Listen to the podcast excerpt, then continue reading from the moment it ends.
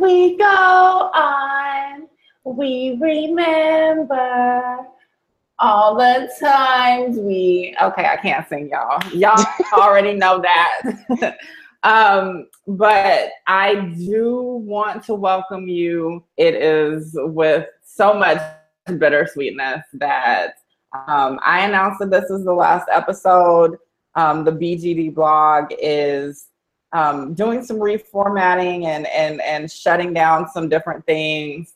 Um, and I'll get into that at the end of the episode. Um, but I just want to let you know that uh, take in everything that happens during this episode um, because it will be the last one, unfortunately. All right. So, with that, I am so excited for today's episode. Um, we're jam packed with so many things going on in the media right now and in politics. We're going to talk about Insecure and these first two episodes of the series uh, or of this season of the series. Then we're going to jump into the No Confederate Boycott. Uh, then we'll also jump into another boycott of the Breakfast Club Club, which I'm sure you have heard about. And then lastly, we will tackle, we being me and my guests, will tackle the transgender military ban that President begrudgingly Trump tried to institute over Twitter just last week. Um, and then that's gonna be it. Um, so without further ado, let me welcome a dear, dear friend and amazing um, and shaker um, in various movements, Lorraine Ayleth, um, who is the communications manager from BYP 100. So look them up and make sure you donate to organizations fighting for Black liberation. Um, as she describes herself, she is regular, degular, schmegular, but she's so much more than that. Welcome, Lorraine. Thank you, Raquel, for having me on here. And hey, everyone. awesome. So, how are you feeling today? I know there's so much going on.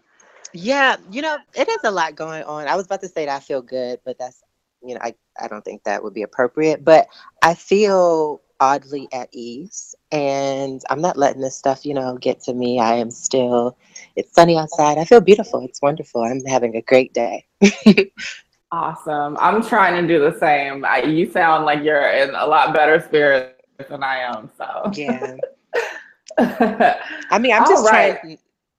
I'm sorry. Go ahead. Oh, no, go ahead. oh, I was, I was just saying, I just don't want people to think I just don't care about what's going on. But like, I feel like, you know, as black trans women like we deal with so much shit on a daily basis all the time that like sometimes you just gotta pretend like nothing's going on you know what i'm saying? So i woke up this morning and pretended like i was in heaven and yeah that is that's very how we need true. to live.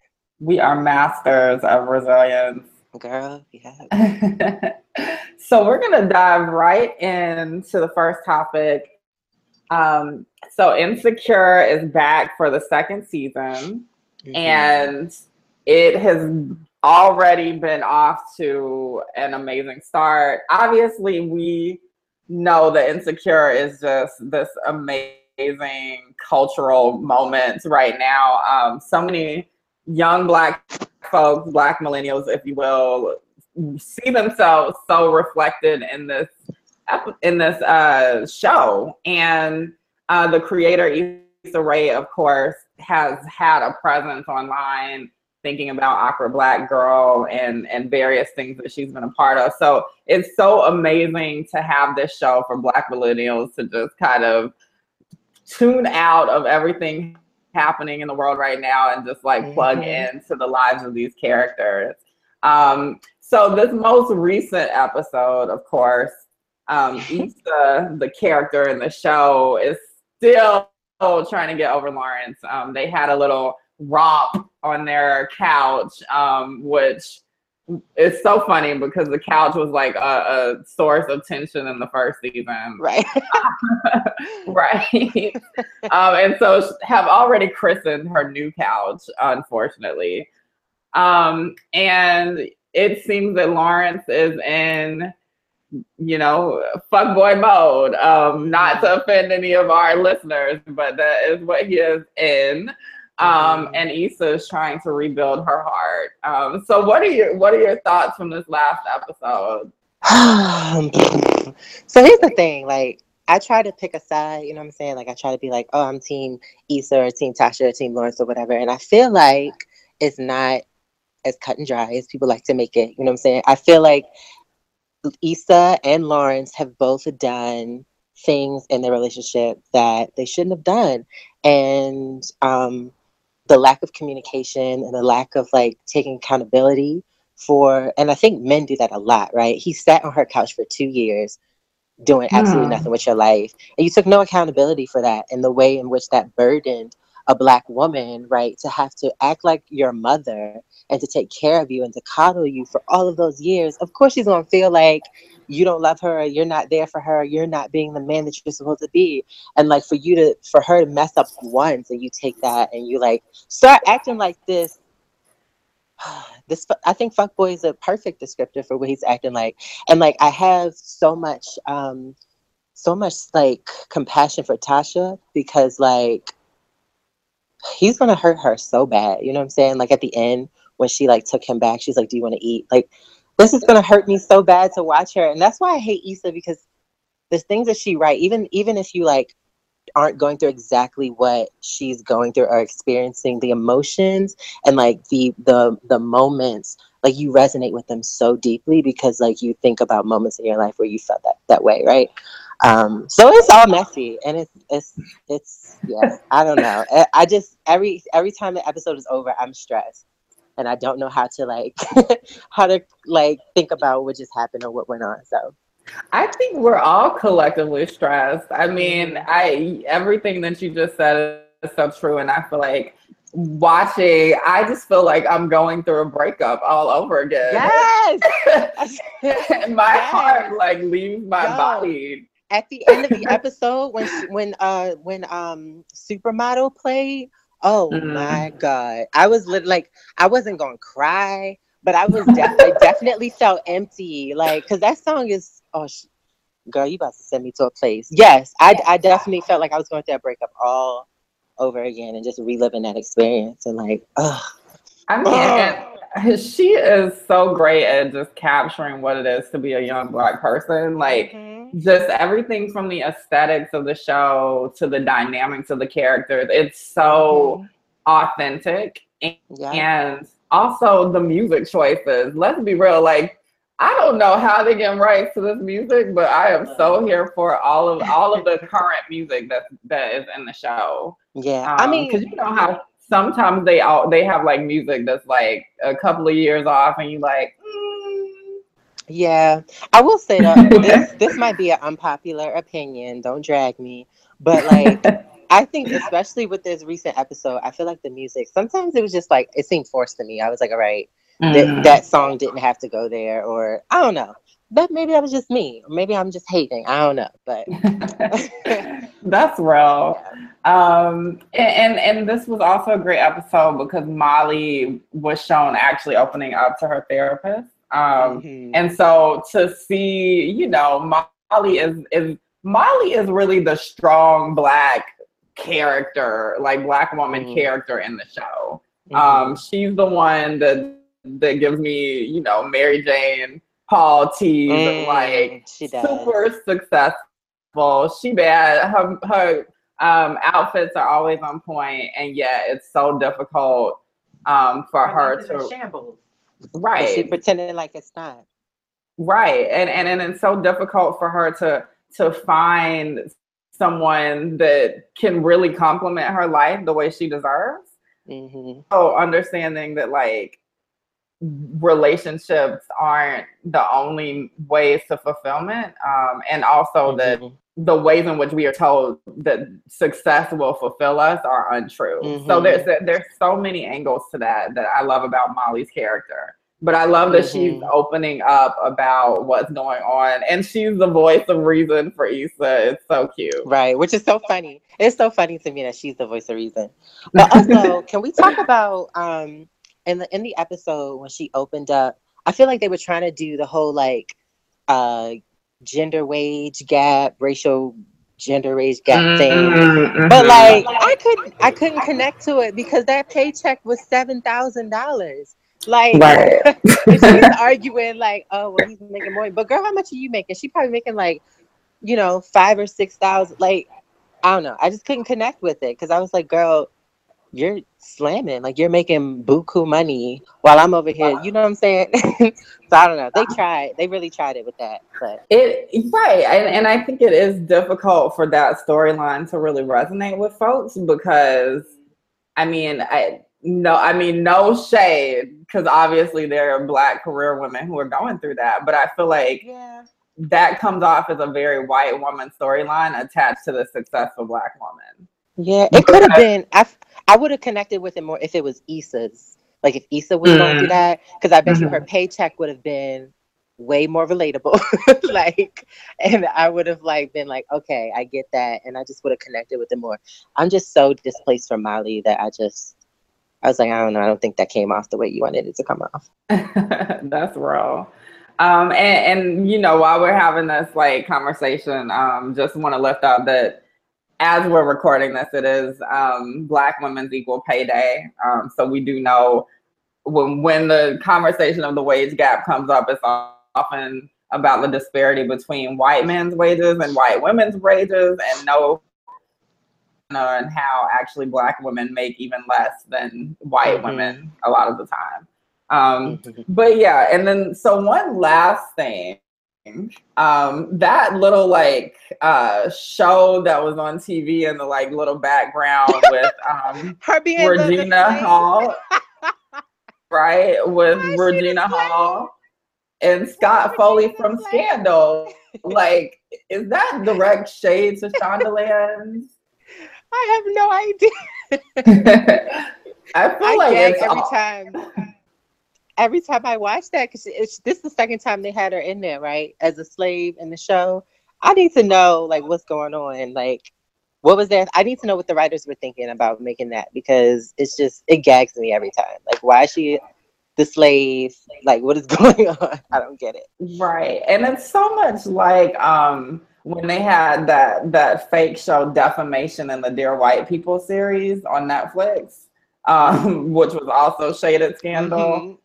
Um but but you know it's funny because this actually segues us into our next topic right? Because this show is about you know slavery and this white man master dude and and this black woman um slave. Um but there was a boycott actually happening last night while um insecure was on but also particularly when game of thrones was on. Um and so or Do you watch Game of actually i think game of thrones ended did it end last week I don't know. Do you? I don't watch Game of Thrones. i obviously do not i've seen yeah. like the fir- first two seasons, um, but I kind of fell off. So maybe one day I'll go back. But I, I think for me, because it lacked people of color and strong characters of color, I never really jumped fully into it. Mm. Um, but I, you know, I I think the conversation around um, the hashtag No Confederate boycott is so valid um, Mhm. because not only has Game of Thrones been critiqued for not having enough people of color in it in Mhm. in strong and powerful roles, but now the the uh, creators of it have decided to start another drama or start a Mhm. drama called Confederate, in which it imagines a world where the United States, um, Southern states, have did successfully succeed from secede from the Union during the Civil War, and Mhm. slavery is still practiced in the current day. Um, and so, in response to that announcement last week, um, Oscar So White, so hashtag Oscar So White, um, creator April Reign has been behind this boycott to do hashtag No Confederate because it's just Mhm.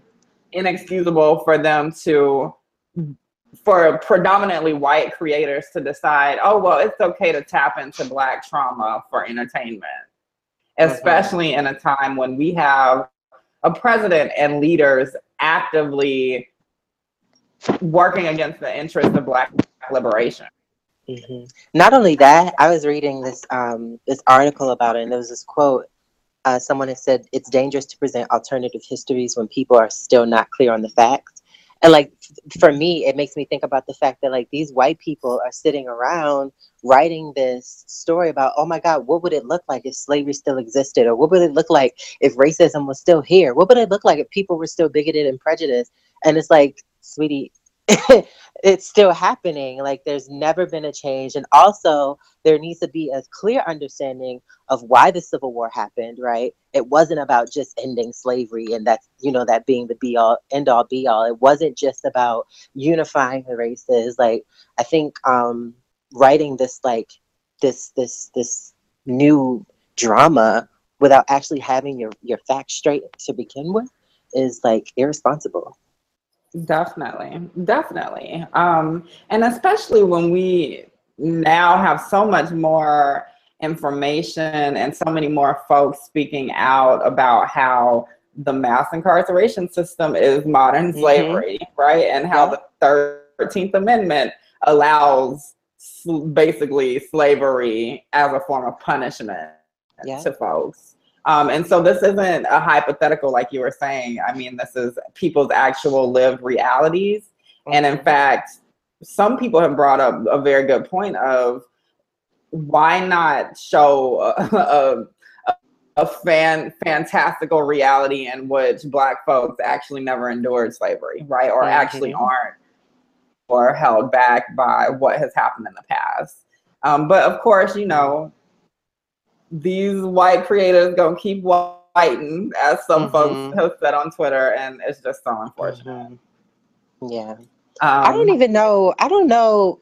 I mean, I get the the premise of the idea of having a um a new series about if black people didn't even endure slavery, but I, I think I think that would do us an injustice as well. I I don't know. I just I don't I don't think people should be unless we are addressing um I don't know. I'm just thinking about my ancestors, and I'm not trying to disrespect my ancestors. You know what I'm saying? So like, right. that's it. So like that the Confederate or like people acting like we didn't go through the shit that we went through. Like I don't know. Like the, my my ancestors, they're watching me and they're just like they're shaking in their boots. I don't think they like that. So mm-hmm. that's real. I mean, that's real, and and I, I think that that speaks to why we need all types of stories, right? Mm-hmm. But particularly all types of stories from a black lens and not yeah. ones, not ones taking advantage of it. Because at this point, yeah. at this point, we can see that black art is dominating. You know what I'm saying? Like black, um, what was it? It was hip hop and R and B that's now surpassed rock as the most mm-hmm. streamed thing, and like now black TV shows and black films are getting their shine. Like we need to just let let them let us continue to shine. Like y'all don't need to be making no more new shit because you don't know she does. right. No, no more Ghostbusters five. We're done. Right. exactly. Um, so in while we are talking about the week of boycotts, um, mm-hmm.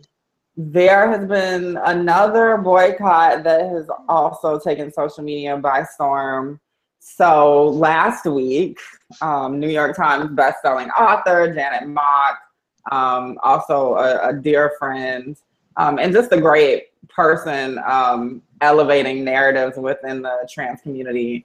Uh, she went on to the Breakfast Club, um, which is powered through Power 105.1 in New York. Um, but as I found out, is like syndicated in like 40 or 50 markets. So it gets around. Um, in addition to the fact that they get about 4 million views per week. Um, so they have a huge reach. Uh, but Janet Mock was on to discuss her second memoir, Surpassing Certainty, which came out last month, and in her experience. Um, and so the actual interview was a mess. Um, they definitely asked some very invasive questions, particularly. And they around, didn't even read her books. Can we talk about that? Right. like particularly around her body. Um, and and and just made her uncomfortable. But right, as you said, they didn't read her books. Angela Yee did, so at least Angela Yee did read her book and did know and research about Janet, which is typical because Charlemagne and DJ Envy hardly ever actually have substance that they're adding to the conversations that they're they're having there. Um, but Janet she maneuvered through it. I mean, she is very great at um, public speaking and, right. and, getting her thoughts across. The girl is um, trained. She is media trained. Right. Um, and, and, and so I think that afterwards, folks were like, okay, you know, we expected some tension, but it wasn't as bad as it could have been.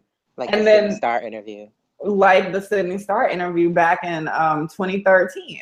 Mm-hmm. Um, and so Sidney Starr is a black transgender. Um, she's kind of like a social media socialite. Yeah, something like, something like that. Um, but she is, she was on the show, and and of course this was back when trans discourse was even less where it is now, and people really didn't have the terminology, even even us, um, in the same ways. All of that happened. And then just a few days afterwards, they brought on C-list comedian. Ah! I actually I shouldn't even give him an alphabet letter. Um, but anyway, they brought on comedian Lil Duval. Have you heard of him? No, probably not. And I'm being petty. But he was brought on. They were asking him kind of general run of the mill questions. And then about six minutes in, Charlemagne out of nowhere asked him what he thinks about Donald Trump banning transgender people from the military. Um, first of all, he asked him that on purpose. He, he asked him that on purpose because everybody knows that Lil Duval is that troll, that troll on like that be on like Twitter just saying dumb stuff who has no politics. Like you asked him that on purpose to start some drama. And so like right. I mean, he doesn't even speak up up about politics that actually pertain to him. Exactly. so that happened, and then of course, quickly, you know, Lil Duval is like trying to like not engage with the question. Um, and then Charlemagne and Envy really kind of egg him on, and then Angela mm-hmm. Yee eggs him on too, not to the same extent, but she's still complicit in what's going ha- going on here. And it goes into this conversation around what would Lil Duval do if he was he had um, encountered a trans woman and she disclosed that she was transgender after whatever potential hypothetical thing happens with him. He said he said if y'all were in four months into a relationship and you had sex and then she told you that she was transgender, what would you do? See, they said so many different things. They kept reframing the conversation that because they really were egging him on. And I mean, that's such a specific so specific example and really shows how pressed cisgender mm-hmm. black men are about specifically DJ Envy. Look, I, everyone keeps talking about Charlemagne or or um what's his face, Lil Duval, but DJ Envy, like people need to go in on DJ Envy because he ain't shit. Like I'm telling y'all, DJ Envy. First of all, the way DJ Envy went in on Sidney Starr in 2013, he should have gotten uh he should have gotten uh, stuff for that but like the way that he sat there, first, he did you see the way he held up Janet Mock's book with her mm-hmm. face on the cover?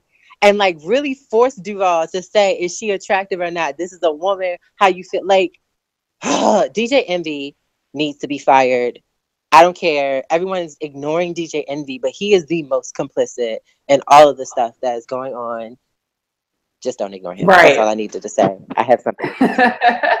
right. I mean, you know they're all complicit um but but the core of the matter is that you know it, it finally got to a point where Lil Duval was like if he found that out she's dying so this hypothetical trans woman is dying because he is insinuating that he would kill her um he tries to backtrack a little bit later on and say no what i'm really saying is that I would be made to feel like I'd want to do that. But the damage has already been done and that's really what you meant the first time. Mm-hmm. So, so, of course, after that, um, it blew up on social media. Shout out to Jamal Lewis, who um, really elevated that in our community initially.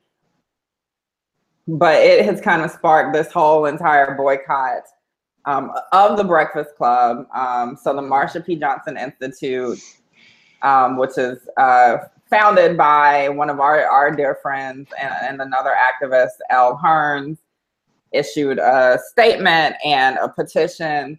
Um, folks like Leslie Mack and Marissa Johnson um, got involved um, basically to call in al- supposed allies to, to Black trans women to show up and say something.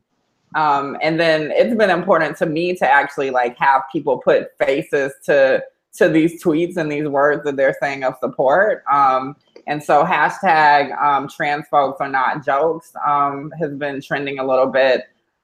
Um, so if you really believe in the liberation of Black trans folks, please be vocal about it. Um, but this is just disgusting. And we'll start with it being disgusting because they really feigned interest and respect for Janet Mock when she was on the show, and then literally turned around and threw all of that in her face and used her as a prop right. um, to incite this hateful rhetoric. Right. I think that's the that was that was the aspect of the conversation that really got me the most. Um, because like at the end of the day, niggas are gonna be niggas. Oh wait, can I say that on here? I'm sorry. Should I not? You already did. I'm sorry. men are gonna be men, and like they're like I, we've heard this discourse over and over again. You know what I'm saying? Like people have been calling us men, people have been saying he, people have been calling us the N words. Like I've heard that over and over again. So that didn't bother me as much. What bothered me the most is that you had Janet Mock, right, who is who is a best-selling author and who is well, who is highly educated and spent her time, her precious time, to do trans 101 with y'all to educate you. Like she really bare like went through and and took those ignorant ass questions that they were asking her. And she like really helped to educate them. And y'all went behind her back and used her as a prop to then demean and delegitimize black trans people. And like that to me like that was the aspect that just really i just couldn't believe that. And like i i can only imagine how janet felt right to like because i know she was uh, uncomfortable at the thought of being on that show, but she wanted to re- to reach a particular audience to get a message across for uh, for us for this movement, and for them to do that to her, humiliate her like that, like right. that just burned me up.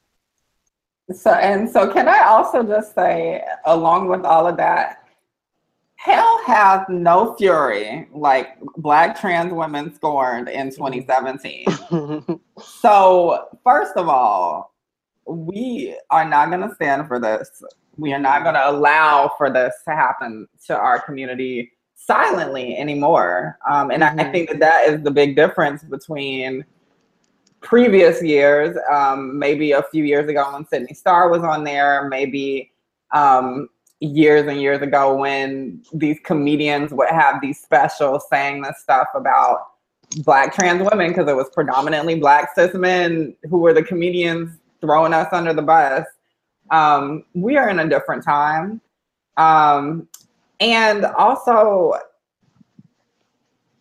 this is so connected to the political moment.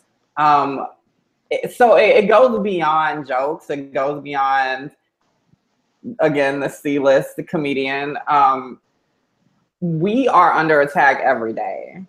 Um, and I say that to be real. I don't say that to say that we are victims because we are not. We are so strong and we make our way every single day. But we have to be real that we are constantly a threat of violence, particularly from cisgender black men. We have a whole entire government that is coming at us from every angle. Thinking about Donald Trump um, and how he is actively saying that transgender people are burdens to society, that's not okay. Thinking about conservative politicians across the country who are trying to pass laws to keep us out of public spaces and out of facilities, thinking about the 15 mostly black trans women who have been murdered so far this year. Mm-hmm. Um, and this is just of the reported murders. So thinking about black trans women like Erica in uh, within the Justice for Erica campaign, who is being treated so cruelly and heartlessly in our supposed criminal justice system, mm-hmm. along with a trans black trans man, Ky Peterson, um, who was raped and then put into prison mm-hmm. um, for defending himself. So we have all of these things going on, and when people make jokes and don't hold each other accountable, that rhetoric makes all of that even worse. Mm-hmm.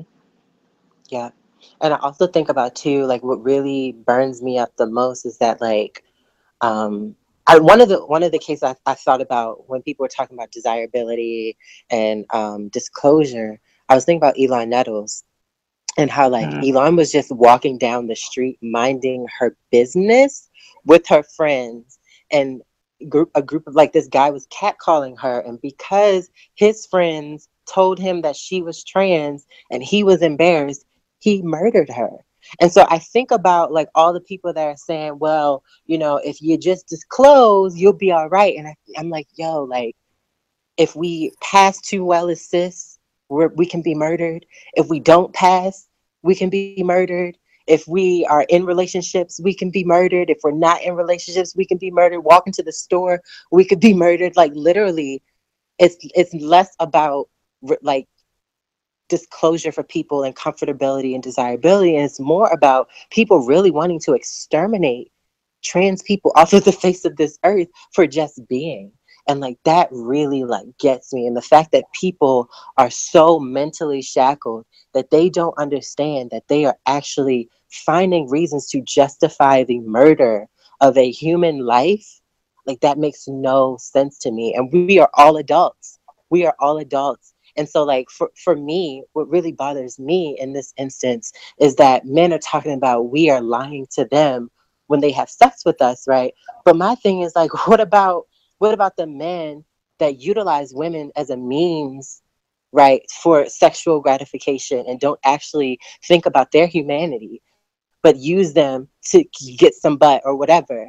And like, what about them and the ways in which they utilize that as a means to to to end to you know catch a whatever um, and they don't they don't they aren't interested in the history of that woman has. Who, who is this woman? What is her humanity? Like how is she being and navigating this world? But for trans women it's all all of a sudden it's an issue. All of a sudden we need to sit down and i need to go do a birth chart with you and talk about all of these things.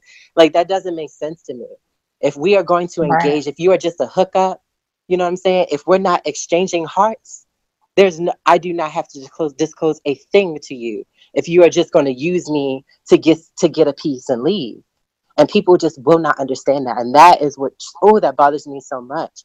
And the fact that there were so many people that were dragging black tra- dragging trans women in general and none of the men that claim that they are attracted to or love trans women even spoke up i did not see any support from men who who who claim to love us. And that that's a problem that is a big problem because those men are just as complicit in the violence and are the ones that help to perpetuate that violence on our bodies.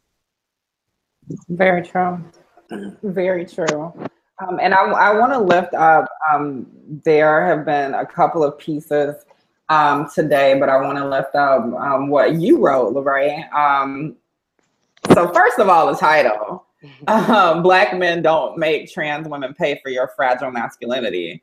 So true. I mean, at, at the core of this, that is the the perfect title. Um, but one um, quote that really stuck out: um, "Women minding our business is such a threat to Black men. Black manhood must be in a crisis. We need mm-hmm. to have a discussion amongst ourselves, Black people, about Black men who never know how to hurt or work shit out without hurting others around them." Black men's mm-hmm. carelessness in handling their own discomfort has created violent conditions for those around them. Yeah. I mean, you know, and this happens on a macro and a micro level that black men they're bred to they're they're born and socialized to believe that they can't emit emotion that they can't actually have access to the full gamut of humanity that we all should be able to have access to and have and be able to to to embody right? That we can't that they can't be truly liberated. And so because they're struggling with that internally they they kind of like perpetuate all of that stress and whatever on everybody else. And it happens in interpersonal relationships it happens um, when you look when you look on twitter and the ways and the viewpoints that they have uh, relating to misogynoir or femmephobia or whatever. And it happens on this level too where you have people like lil duval sitting around talking about he's to kill somebody if they had sex with him. Y'all don't know how to struggle with the the stronghold that white supremacist, um, white violent supremacist oppressorship has on your souls, on your minds, on your hearts. You don't have to struggle that struggle through that by yourself without reciprocating that on everyone else around you. Especially the people, the same people that that have been burdened with trying to um, trying to to fight back against the oppression, fight back against the state violence that's been oppressing black people, specifically black men. Like I, that to me is like so bothers, bothersome that people seek to, to separate themselves from kinship between their own people because they can't seem to get through the stuff going on in their own heads. Right. I mean, it, it's so true. And I, I, I, um, I am just so thankful and grateful for the black trans folks who are speaking up and, and the few black cis folks who are putting themselves on the line for us as well. Um, mm-hmm. uh, and of course, Janet, who wrote this amazing uh, piece in Allure so quickly. Um, yes. but it, it really touched on everything. Um, and I want to end off this segment just to quote her. Um, this was not the first. you could never. Yes. this was not the first time that I've been misgendered, dismissed, told that I'm an abomination, that I need medical help and God, etc., etc. Boo boo, you are not original. Everything you spewed has been said to me and my sisters before hundreds of times, but there are deeper consequences to this casual ignorance. Mm-hmm. Horrible rhetoric that leads many cis men desperately clutching their heterosexuality to yell at, kick, spit on, shoot, burn, stone, and kill trans women of color. Um, that. and you know that really is what it what it boils down to. Is he tried the wrong one? He, like he, he did. like what? we are the ones are uh what is it what is it? i'm blanking on the thing um i'm waiting for um but also i i think that our ancestors um transcestors are definitely um proud of where we're going and what we're building um and this isn't the end um and so still talking about um, in the trans community because last week Donald Trump basically, or at least he thought he was doing something. I guess um, he thought quickly became clear that he actually wasn't doing as much as he thought he was. Um, so Donald Trump put out a series of tweets as he does daily. Um, this series of tweets basically banned transgender people from serving in the military, or at least he thought it did. Um, his tweets, most of them followed by six ellipses, which I don't know where they do that at, but it said, or they said, after consultation with my generals, capital G, and mil- military experts, please be advised that the United States government or allow dot dot dot dot dot dot transgender individuals to serve in any capacity in the U.S. military.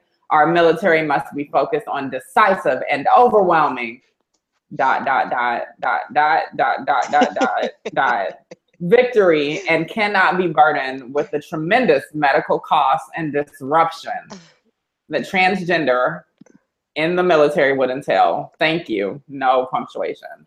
Raquel, so, so petty. so,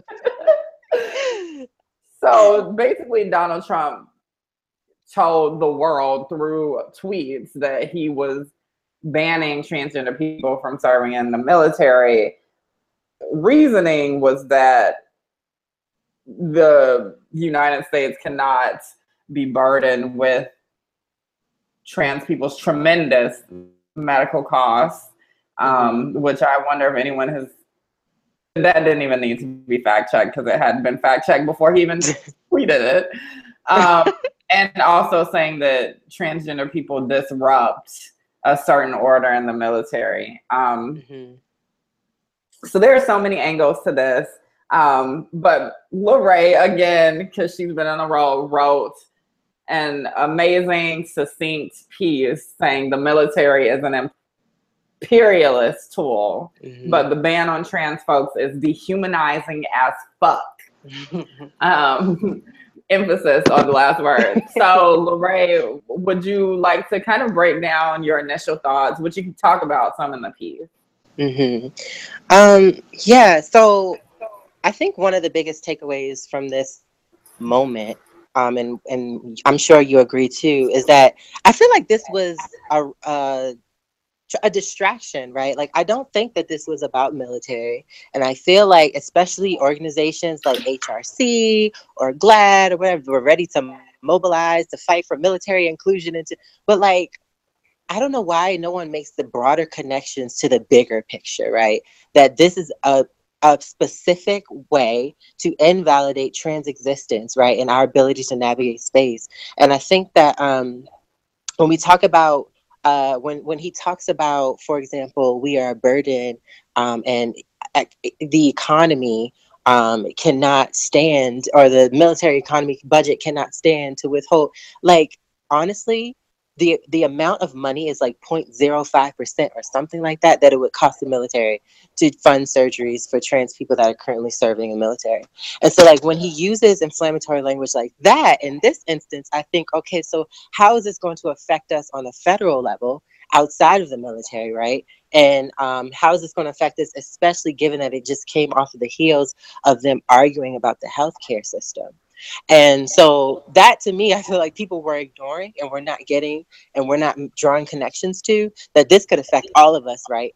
In general, that he's he's coming for us all when we talk about healthcare, but also too is that if we are truly talking about the liberation of our people, we cannot be invested in imperialist systems. So like I like I said in the article, you know, I work with BYP 100 and we are fighting for a world without police and prisons and that also includes the military industrial complex that goes overseas and um and takes over and destroys and terrorizes black and brown communities right? We're talking about that too. And so like for, for me and for all of us it's not about inclusion in the military right? It's about our right to be able to live and our right to be able to our, our ability to not have to and i think this is very important because there are trans people that are in the military who need to be there but what can we do to make sure that there are systems set into place that trans people do not have to go to or black people do not have to go to the military in order to receive the care that they need to survive? You know people go through the military for education or for uh, health care what will it look like if we have a better public education system, more accessible public education system, and universal health care that will fund trans people's surgeries? Because we can't afford that. Like, what would that look like for us and not have to be invested in this imperialist system? Um, because then this wouldn't be an issue for us all, right? And I, I think those are the things that we need to be thinking about. And on a larger scale, when we talk about building an infrastructure for the trans community to fight back, we need to be addressing state violence and the ways that it affects the most marginalized of us, and not just the ways that it affects the more privileged ones of us or the ones that um, or the people that are we see directly affected and don't understand how that could then trickle down to anyone else. Um, and like recently christy mcginn dr christy mcginn said that she would do tr- surgeries for all trans military personnel for free and so like for me while that's like oh great it's also bothersome for me. It's also super bothersome for me because there are so many black and brown trans people that are out here that are struggling, you know, going through doing sex work, uh, in jail, trying to survive just to raise enough money to get the health care that they need. And here we have people that are saying, oh, well, they're fighting for our country, so they deserve to have this more than anybody else. It perpetuates a new stratification, and that to me is a problem. And so that's why I had to write that article just to let people know like there's a bigger picture to this. There is. I mean, there there really is. Um, a, you know what you said in the article, particularly around how people have said for years, you know, why why would you be queer or trans and be in the military, um, or why why did black soldiers back in the day, right, in various um, wars, some of them directly about them as a commodity, why would they be included in that? Um, right. And and that's the thing is that the military in the United States has had a long history of promising certain resources yeah. to marginalized folks um, but the thing is that even beyond that, the military doesn't even treat folks in the military that well. I mean, once you come right. out of the military, we've seen how veterans are treated. We've seen the high yeah. rates of homelessness. We've seen how they've had exacerbated mental health issues that have not been addressed wholeheartedly. Mm-hmm. And then in general, health healthcare um, exclusion in, in various ways. So mm-hmm. this is this is so big, right? And and it does go beyond the trans community and the fact that our military not only exploits folks in our country, but also uses that exploited labor to wreak havoc across the world. Mm-hmm. Um, and, and it's not okay, especially in a time when we know that um, immigration is, is such a huge issue. We know that detention is such a huge issue. We know that the ways in which the United States treats people who were not born here in, in such detrimental and damaging ways to think a little deeper about the choices that we make, right? Because although it could be beneficial for you on a personal level, is that really in line with your politics? Mm-hmm. Do you really understand the effects and the extenuating circumstances that that come along with choosing to be a part of a certain system? And and I have exactly. the same critique of people who are, you know, and uh, black police officers or police exactly. officers that are marginalized, exactly. right? And just because you are an LGBTQ anything, that doesn't mean that I think that you're for me. In fact, right. I am more wary of you because you have aligned yourself with um, no doubt an ideology that says that I, that I shouldn't exist and that people like mm-hmm. me shouldn't exist. Um, but also one that really claims to be keeping me safe, but really puts me in more harm. Mm-hmm. So so there there's so many thoughts around this and i think what's also draining is that this because this affects largely you know and, and I, I don't i can't even actually say that but i think the the public face of this issue is so very white mm-hmm. and so mm-hmm. very privileged that it becomes prioritized as an issue mm-hmm. when we can't even get uh, any recognition from groups around the deaths of, of transgender women of color. Right. When we can't even get adequate resources to trans folks of color who are being oppressed in prison. Right. Um, or trans women who um, may be doing sex work because no one else is really providing them the opportunity to do anything else, mm-hmm. right? Um, and so that world of limited opportunities that we live in that you were speaking of is so um, so important to to this discussion because that's Mm-hmm. really what it is. And- I think if if we had more options to grow, more options uh, to live our our best lives and livelihoods, we wouldn't have to make such hard and very problematic decisions. hmm I also think too that like, um, and this is no shade to our movement, um, but I think, yeah, like whoever is like in charge of the trans movement mobilization, et cetera, et cetera, we need to deepen our analysis. Because when I the the only thing I heard from a lot of those you know big organizations that do trans work, ACLU, et cetera, et cetera, is that um, you know we need to give people the right to choose without any analysis around like imperialism or any analysis around which white supremacy is perpetuating this harm on black and brown people or the ways or the analysis around ignoring the state violence that's affecting the you know the black and brown people like you were saying before. And like um, even like last year when we talked about the or two years ago the transgender tipping point or like you know we're just like you etc like we need to dig deeper. We need to dig deeper. And i feel like these moments like this moment yet that moment two days ago when he banned trans people from the military i felt like these are moments where we need to slow down and think like yo there are larger implications to this and that will help to make our movement more robust and allow us to actually win the stuff that we actually need to win I agree. Um, it, it, that was great. Um, I want to thank you so much for being on the show. Um, this went by really fast. it was really fun. Uh, I was I was so nervous at first, but you're such a great host. So I thank you so much for having me on and being so fun. Well, thank you.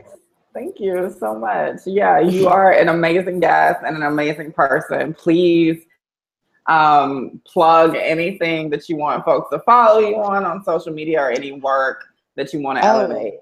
Yeah, um, y'all can just follow me on social media. I'm on Instagram, Twitter, uh, Facebook, and YouTube at the Bae Jazelle. It's T H E B A E J A Z E L L E.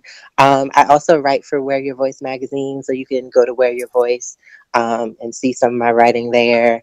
Um, and also check out BYP 100, BYP 100, the number 100.org.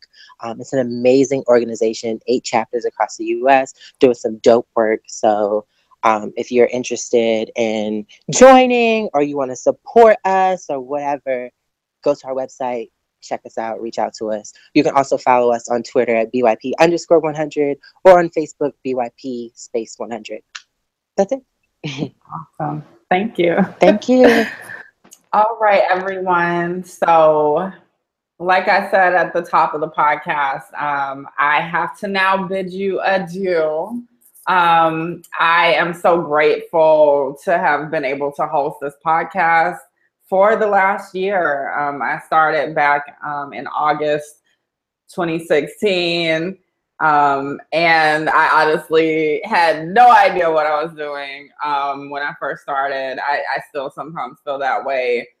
Um, but I have really enjoyed elevating so many different voices throughout this year and also uh, being able to really talk about the things that I think a lot of places aren't necessarily talking about and from a lens that folks aren't necessarily talking about. Um, and I also want to say how grateful I am to Mia McKenzie, the founder of uh, Black Girl Dangerous, and of course, this podcast, the initial host.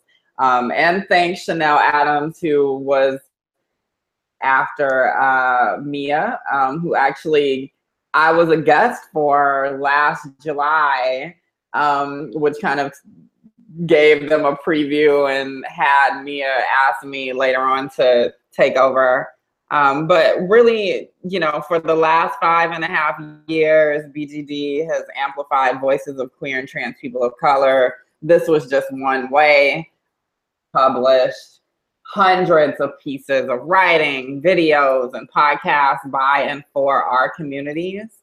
Um, so this will always be a platform that will hopefully live on forever in perpetuity and just continue to follow the work of queer and trans people of color. I really believe that uh, we are the future and we are the past and we are the present, but definitely the future. And so, everyone, that's all for this episode. Um, thank you for tuning in, being so supportive. Um, you can check out my stuff at raquelwillis.com, R A Q U E L W I L L I S.com. I'm also on Facebook, Twitter, Instagram, Raquel Willis um, underscore on Twitter, Raquel underscore Willis on Instagram, and then Raquel Willis official on Facebook.